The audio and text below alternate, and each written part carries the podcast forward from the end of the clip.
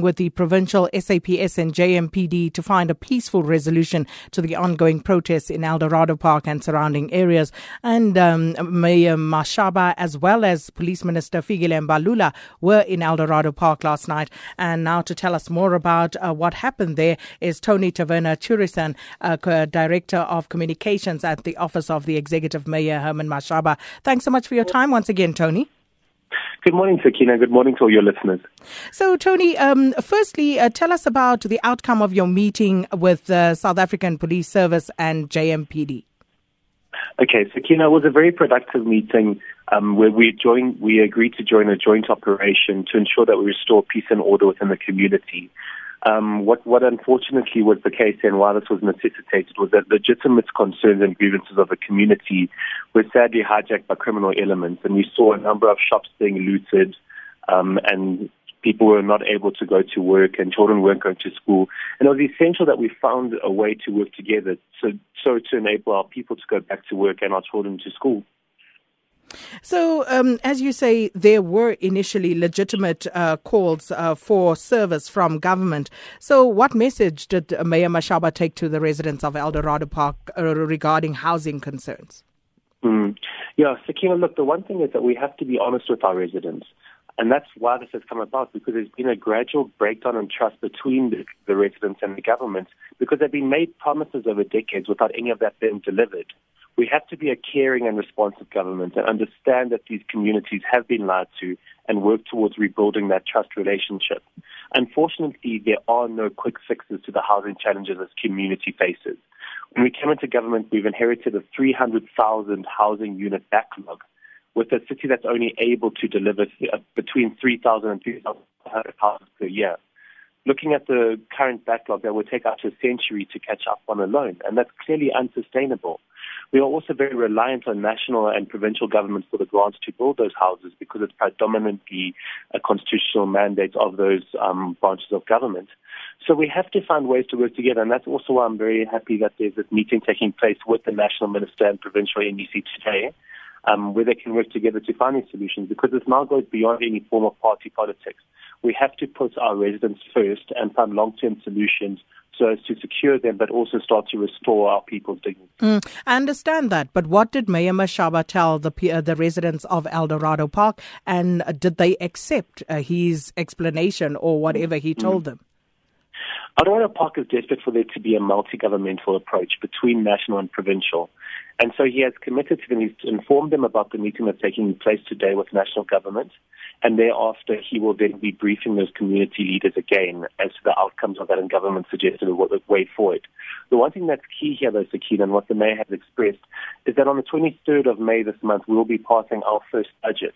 Up until this point, we're still working on the final budget of the ANC administration that was passed six weeks before the local government elections.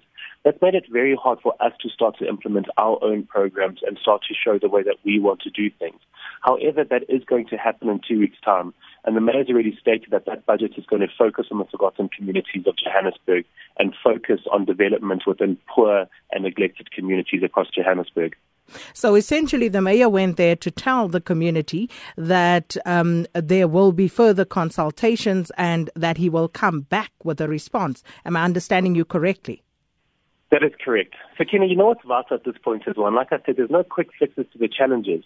But what our people need to know is that they've got a government that cares and is prepared to listen to them. We have to be responsive to our people and give them the platform for them to air their grievances and know that those concerns are taken seriously and will be worked on.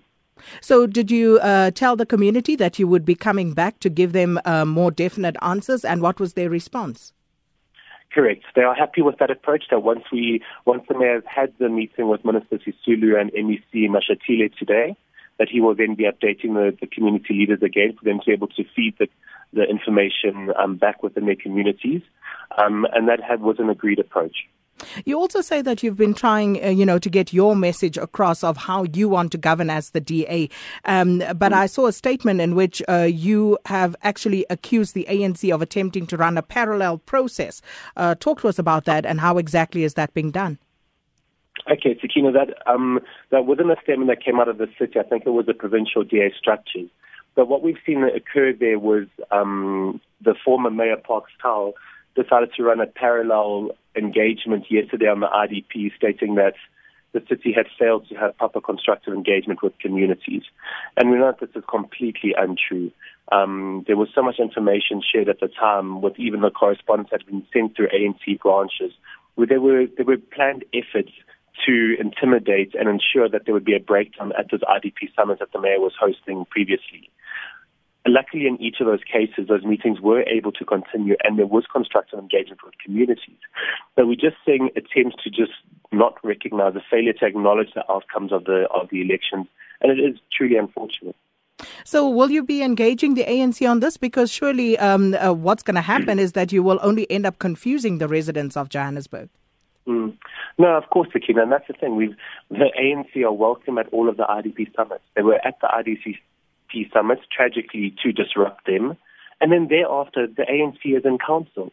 The IDP will be brought, and the budgets are going to be brought before council for debate and before there's anything that's passed. And those are the correct platforms for the ANC to be using.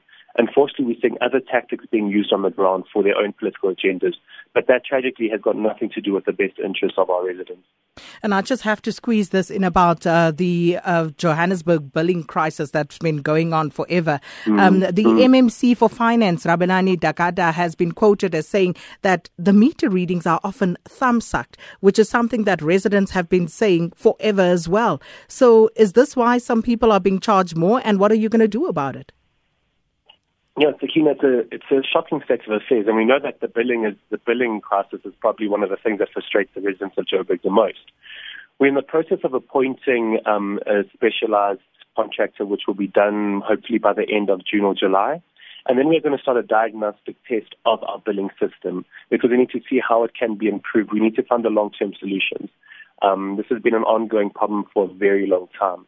We also need to regionalize our billing, which allows for people to have their meters read more regularly. Because what we've seen at the moment is that people's meters are read once, and then five or six months later they read again, and then you're just given an average reading through that period. We need to ensure that we have a more accurate process that's followed.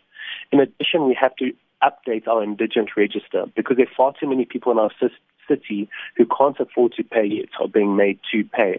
At the same time, we have the other side where there are far too many people that have a lot of money and are not paying anything for their services. The, at the end of the day, what is essential is that we have to collect more revenue if we are going to be able to meet the enormous infrastructure backlogs as well as the service delivery needs of our communities. Well, we have to leave it there. Thank you so much for your time this morning, Tony Taverna Turisan, who is the Executive Director of Communications in the Office of the Executive Mayor Herman Mashaba.